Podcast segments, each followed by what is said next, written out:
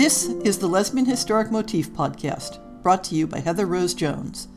The show looks at lesbian and sapphic themes in history and literature, and historical fiction with queer female characters, including fantastic versions of the past.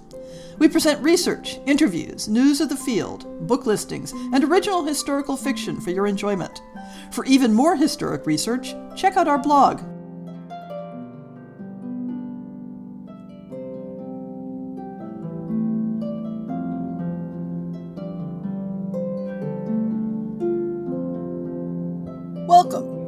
Shelf for March 2023. I feel like I have very little to discuss this month, but the extensive list of recent books makes up for that in content.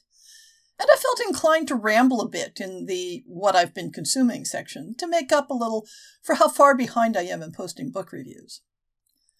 I do have another podcast I'd like to direct your attention to. I can't say a new podcast because evidently they've been broadcasting for five years or so at this point, new to me at least. The show is Queer as Fact and is based out of Australia. Their content tends to be relatively modern topics, that is, modern from the point of view of my interests, but the most recent episode caught my attention because it's on women loving women in classical Rome, a topic my own show has tackled. There's a link to the podcast in the show notes. If you enjoy it, Drop them a note to let them know where you heard about it. I've managed to get through February without reading anything new for the blog. That wasn't my intent, but other aspects of life have been a bit intensive. Not all of them bad. I spent a lot of time in February processing my overly abundant Seville orange crop, and now have the year's supply of marmalades, candied orange peel, and other preserved items put away.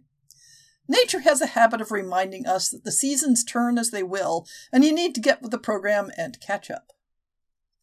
I did acquire one new book that I may mention in the blog, though the queer content is extremely minimal.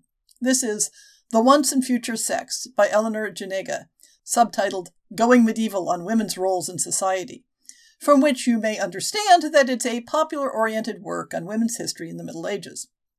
It appears to be a collection of material from the author's blog and looks very readable if you're in the market for some basic grounding in the subject. But it only has a couple pages of content touching on same sex issues and is very basic on that topic. The meat of this episode is going to be the new book releases. The list has some catching up to do, not only because the HarperCollins strike has been settled and I'm finally doing their books from the last few months, but also because I turned up some titles that I missed or had miscategorized. So we'll start with a couple of December books. A Million to One by Adiba Jaigirdar from HarperCollins appears to be something of a girl gang heist story, using a setting that seems to attract stories like a magnet. Josefa is an unapologetic and charismatic thief who loves the thrill of the chase. She has her eye on her biggest mark yet, the RMS Titanic, the most luxurious ship in the world.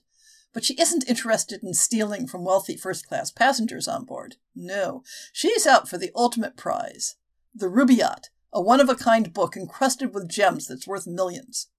Josefa can't score it alone, so she enlists a team of girls with unique talents. Hina, a daring acrobat and contortionist. Violet, an actress and expert dissembler. And Emily, an artist who can replicate any drawing by hand. They couldn't be more different, and yet they have one very important thing in common. Their lives depend on breaking into the vault and capturing the Rubaiyat. But careless mistakes, old grudges, and new romance threaten to jeopardize everything they've worked for and put them in incredible danger when tragedy strikes. While the odds of pulling off the heist are slim, the odds of survival are even slimmer. Evil's Echo by Jane Alden from Desert Palm Press seems to blend romance with a noir detective story. In her heart, Eleanor, Butch, Tracy, is a crime reporter. Her city editor at the Gazette doesn't see it that way. He believes women should be covering society parties and fancy weddings, not chronicling murder victims and evildoers. Butch gets her shot at the crime beat when a mysterious killer chooses her to narrate his cold blooded serial execution of prominent New York citizens. To fully report the crimes and prove herself up to the opportunity, Butch must find the connection among the victims. She partners with the striking NYPD detective Christine Carr to discover the link between the deaths of a judge, a billionaire, and a plastic surgeon. Will they be in time to prevent the final murder? The answer lies buried in the Gazette's clippings morgue, deep beneath the streets of New York City. There are several January books to catch up on, both new discoveries and those previously held back.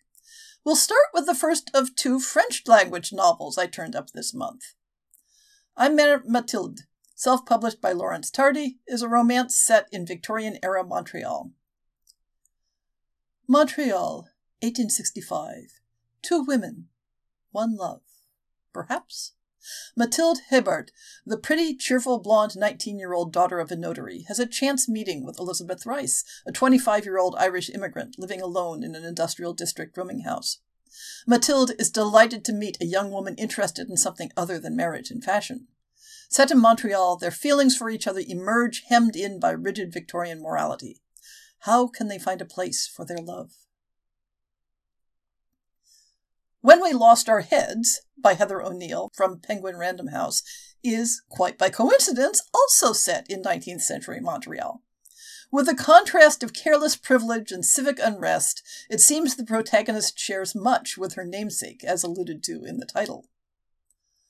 Marie Antoine is the charismatic, spoiled daughter of a sugar baron. At age 12, with her pile of blonde curls and unparalleled sense of whimsy, she's the leader of all the children in the Golden Mile, the affluent strip of 19th century Montreal where powerful families live.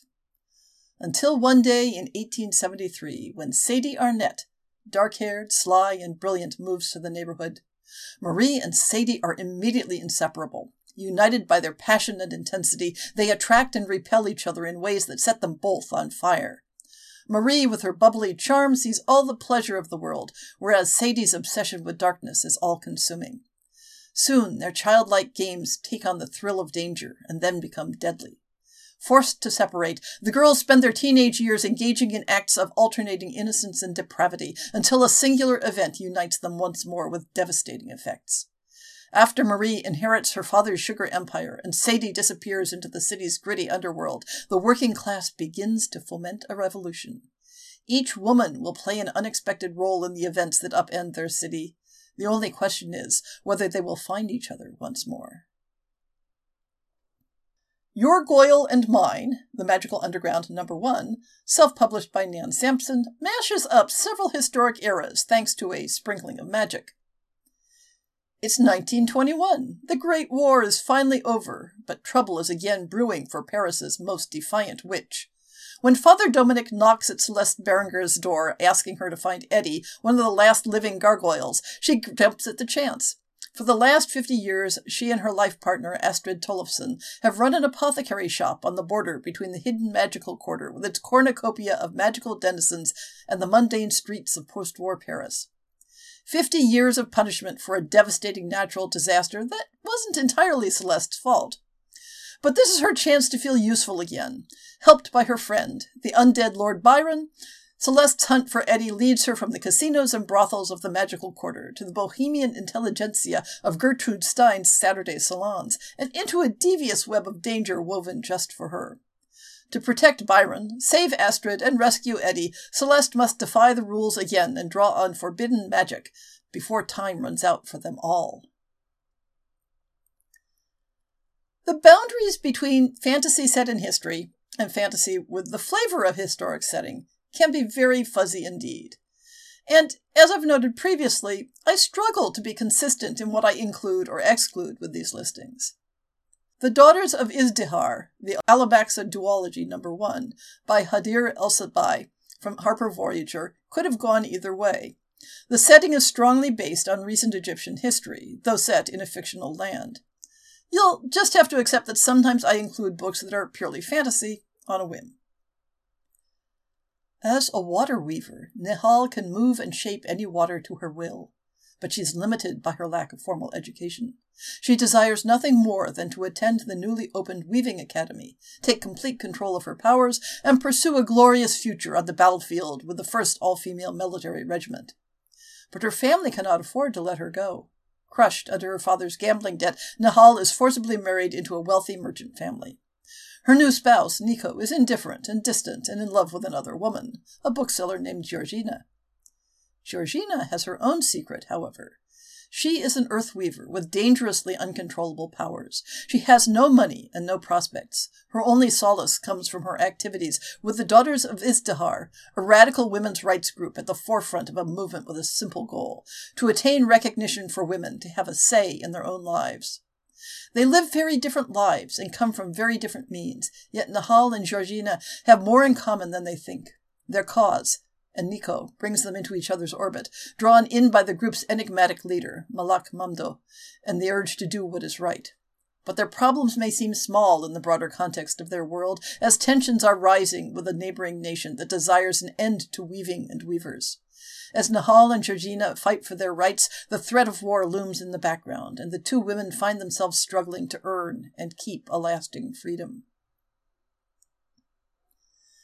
Now we move on to three February books A Defiant Devotion, A Truth Universally Acknowledged, number two, self published by E.B. Neal, rather transparently advertises one of its inspirations in the series title. Although this is the only volume so far featuring a female couple, the series as a whole is very diverse in terms of race and gender. I get a little bit of a sense that the author is trying to capture the dynamics of the Bridgerton TV series. The year is 1812, and Miss Catherine Knight has no desire to debut, let alone find a husband. An independent, feisty young woman, Catherine prefers hunting and horseback riding to dining and dancing, and spends most of her time eavesdropping at closed doors. When her eldest brother, Lucas, jeopardizes their family's already precarious future, Catherine uses her talents and intellect to do what she thinks will save her family from ruin. But all her plans threaten to unravel when she meets Lady Rebecca Alwyn, a mysterious and captivating young woman from Amsterdam, whose family's meteoric rise in British society arouses suspicion. Catherine and Rebecca fall headfirst into a deep and intimate friendship, testing the bounds of propriety and morality as they sink ever deeper into an attachment that might be their undoing. Together, they must tackle their complicated family legacies and come to terms with the actions they take in order to protect the ones they love most, including each other. Our second French language title this month is La Femme Falaise, self published by Hélène Néra. Alice fell madly in love with Lucia, her childhood friend. Their stormy affair threatened a scandal in the high society of 1920s England. To suppress the rumors, Alice's relatives sent her from London to Paris, where she struggles to recover from the loss of Lucia. After two lonely, gloomy years, Alice meets Princess Sonia de Molenset, who seems ready to draw her into Parisian society. Alice falls under Sonia's spell amid a whirlwind of parties and music in the Paris of the Roaring Twenties. Despite this new beginning, she remains haunted by the memory of Lucia and the love they lost. The Librarian of Burned Books by Brianna Labuskes from William Morrow Paperbacks goes a little bit overboard in setting up the backstory in the book's cover copy. So bear with me. Berlin, 1933. Following the success of her debut novel, American writer Althea James receives an invitation from Joseph Goebbels himself to participate in a cultural exchange program in Germany. For a girl from a small town in Maine, 1933 Berlin seems to be sparklingly cosmopolitan, blossoming in the midst of a great change with the charismatic new chancellor at the helm. Then Althea meets a beautiful woman who promises to show her the real Berlin, and soon she's drawn into a group of resistors who make her question everything she knows about her hosts and herself. Paris, 1936. She may have escaped Berlin for Paris, but Hannah Brecht discovers the City of Light is no refuge from the anti Semitism and Nazi sympathizers she thought she left behind. Heartbroken and tormented by the role she played in the betrayal that destroyed her family, Hannah throws herself into her work at the German Library of Burned Books. Through the quiet power of books, she believes she can help counter the tide of fascism she sees rising across Europe and atone for her mistakes. But when a dear friend decides actions will speak louder than words, Hannah must decide what story she is willing to live or die for. New York, 1944. Since her husband, Edward, was killed fighting the Nazis, Vivian Childs has been waging her own war, preventing a powerful senator's attempts to censor the armed services editions, portable paperbacks that are shipped by the millions to soldiers overseas. Viv knows just how much they mean to the men through the letters she receives, including the last one she got from Edward. She also knows the only way to win this battle is to counter the senator's propaganda with a story of her own, at the heart of which lies the reclusive and mysterious woman tending the American Library of Nazi banned books in Brooklyn. As Viv unknowingly brings her censorship fight crashing into the secrets of the recent past, the fates of these three women will converge, changing all of them forever. Inspired by the true story of the Council of Books in Wartime, the World War II organization founded by booksellers, publishers, librarians, and authors to use books as weapons in the war of ideas. The Librarian of Burned Books is an unforgettable historical novel, a haunting love story, and a testament to the beauty, power, and goodness of the written word. Finishing up with six March books, this may be the longest collective list I've ever included. Starting chronologically, we begin with a pair of books set in ancient Greece. A Greece that, as usual, includes a heavy overlay of mythic fantasy. Lies We Sing to the Sea by Sarah Underwood from Harper Teen. Each spring, Ithaca condemns twelve maidens to the noose. This is the price vengeful Poseidon demands for the lives of Queen Penelope's twelve maids, hanged and cast into the depths centuries ago. But when that fate comes for Leto, death is not what she thought it would be. Instead, she wakes on a mysterious island and meets a girl with green eyes and the power to command the sea. A girl named Melantho, who says one more death can stop a thousand. The prince of Ithaca must die, or the tides of fate will drown them all. As is often the case, that description doesn't give any indication of the book's sapphic content, so you'll have to trust the tags in Goodreads. The second Greek book is a bit more forthcoming. Now the Wind Scatters by J. Donal from Asteria Press. Iphigenia seems to have it all. As the eldest daughter of the House of Atreus and Princess of Mycenae, Iphigenia has had an idyllic childhood despite her family's blood-stained history. She is the darling of the people of her city, and at her side are her endearingly annoying sister Electra and the adorable baby brother Orestes. As she comes of age, however, that fragile peace is threatened by strange, burgeoning feelings for her handmaiden. Amidst this crisis of identity, another looms as an ancient goddess only Iphigenia can see, simmers beneath the surface of reality.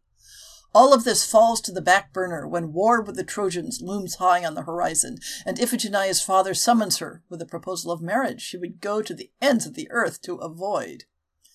In a desperate attempt to circumnavigate her fate, Iphigenia discovers a dark truth. The altar her father intends for her is sacrificial rather than matrimonial. It is only by an act of divine intervention that she survives, and it is by divine retribution that she will have her revenge. It is from the desecrated shores of Aulis that Iphigenia will embark on a journey that will take her from the furthest reaches of the ancient Mediterranean to the underworld itself. Amidst romances with goddesses and her own terrifying deification, Iphigenia plots. Despite the pleas of everyone around her, she vows that blood will soon stain the marble halls of the house of Atreus once again. Vengeance is sweet, but as Iphigenia soon discovers, it comes at a price that could cost her everything. When Daughters of Nantucket by Julie Gerstenblatt from Mira turned up in my search terms, it had all those vague, queer coded descriptions like the secret wishes of her heart. Fortunately, I was able to confirm with the author that it definitely has sapphic content. Nantucket in 1846 is an island set apart not just by its geography, but by its unique circumstances. With their menfolk away at sea, often for years at a time, women here know a rare independence and the challenges that go with it. Eliza Macy is struggling to conceal her financial trouble as she waits for her whaling captain husband to return from a voyage. In desperation, she turns against her progressive ideals and targets Meg Wright, a pregnant, free black woman trying to relocate her store to Main Street. Meanwhile, astronomer Maria Mitchell loves running Nantucket's Athenaeum and spending her nights observing the stars, yet she fears revealing the secret wishes of her heart. On a sweltering July night, a massive fire breaks out in town, quickly kindled by the densely packed wooden buildings. With everything they possess now threatened, these three very different women are forced to reevaluate their priorities and decide what to save, what to let go, and what kind of life to rebuild from the ashes of the past. Some real women from early Hollywood inspired Well Behaved Women by Caroline Lamond from One More Chapter. When Mabel Crabtree, a God fearing farm girl from Kentucky, has a chance encounter with a charismatic stranger, her life changes forever. With an invitation to join the infamous Alla Nazimova and her sewing circle, Mabel's eyes are opened to a life of decadence and glamour. Able to freely discover her own sexuality, Mabel embraces all that Hollywood has to offer in the hedonist roaring twenties. But both Mabel and Alla have secrets that threaten to bring their gilded lives crashing down. Hearts will be broken, careers destroyed, and friendships shattered because what happens behind closed doors doesn't stay hidden forever. A compelling story inspired by the real life of silent movie icon Alla Nazimova. World War II is a popular setting for sapphic romances, but usually more in the European theater. To Meet Again by Kadyan from Bold Strokes Books takes up the wartime setting in Southeast Asia. London, 1938. Evelyn has only one dream to become a singer. Fleeing an arranged marriage, she leaves for Singapore in pursuit of a future brighter than the conventions of society could offer her. Evelyn performs in a Chinatown cabaret to survive, where she meets Joan, a young Australian doctor and avid fan. Little by little, Evelyn and Joan form a close bond that leads to a love stronger than either has ever known. But history has other plans. The Japanese army invades Singapore, and Evelyn must flee while Joan refuses to leave her patients. From prison camps to the deep jungle, through encounters and tragedies, Evelyn and Joan struggle to survive and to find each other once again. Gothic novels are all about atmosphere, and A Dark Cold Touch by Megan E. Hart from Howling Unicorn Press has it in plenty. What it doesn't have is a clear indication of where or when the story is set, but we'll give it the benefit of the doubt. The position of lady's companion at the grand, isolated Hemford house was meant to save Estelle Glass from the scandal of her own making. But when she arrived at the mansion and was greeted by the stern, mysterious, and intimidating Mrs. Blackwell, Estelle began to see what had been meant as a punishment might possibly become more like a reward, if only she could manage to find her place in the dreary household and the service of Miss Virginia Hemford, the childlike beauty Estelle had been sent to serve.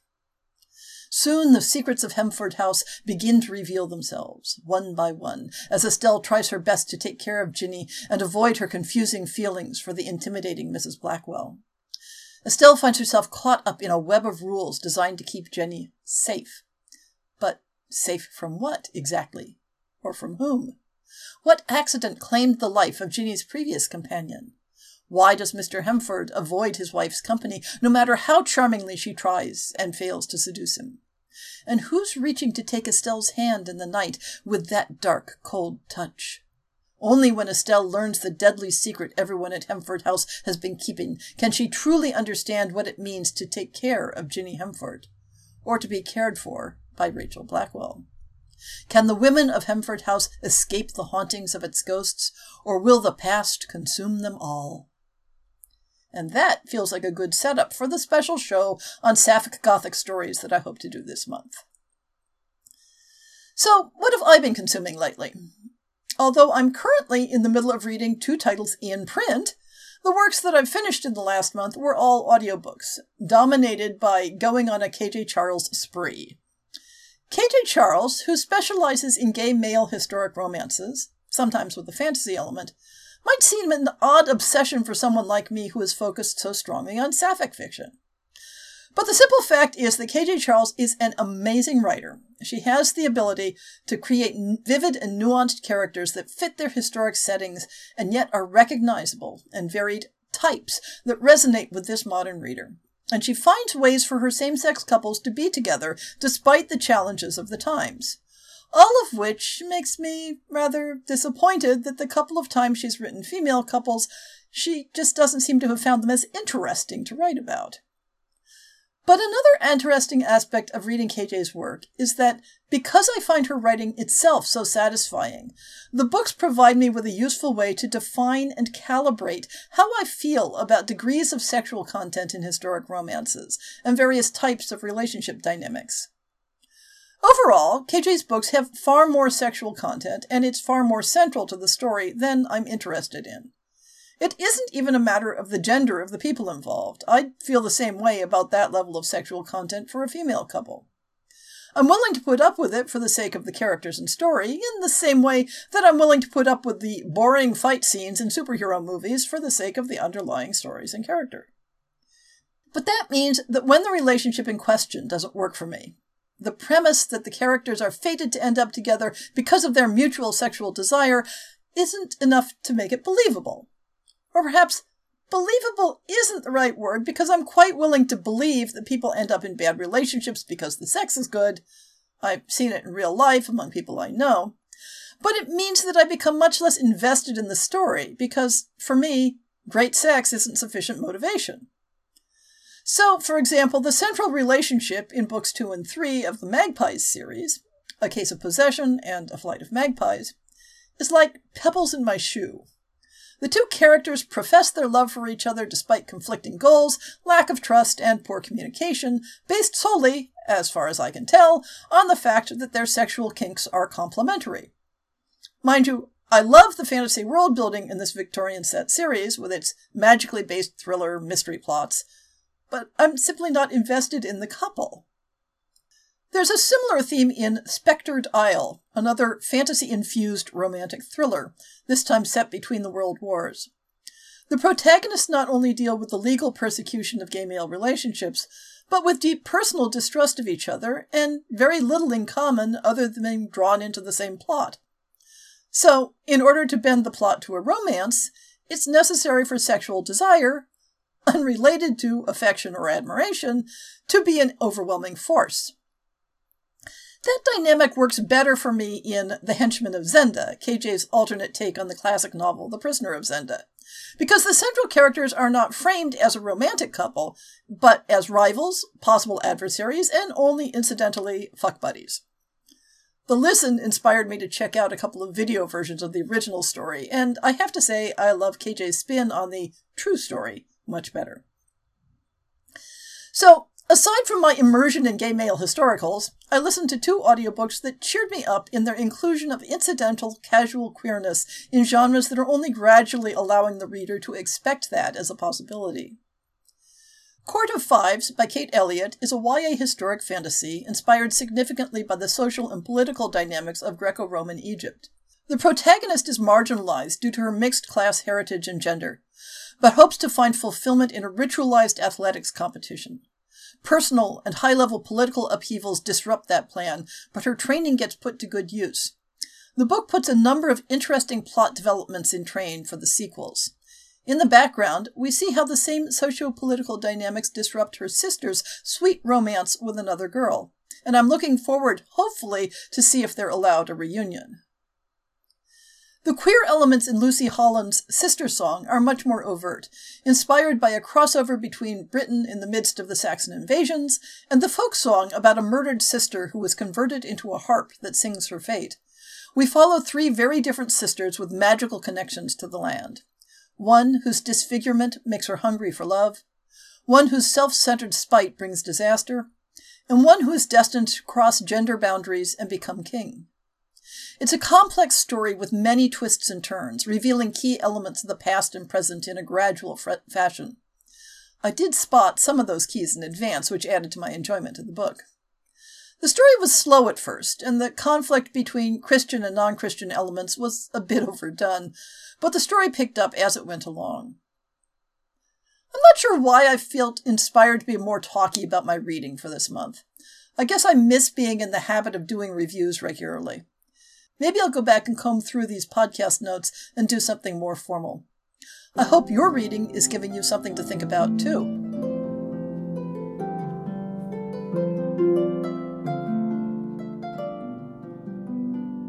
I hope you've enjoyed this episode of the Lesbian Historic Motif podcast.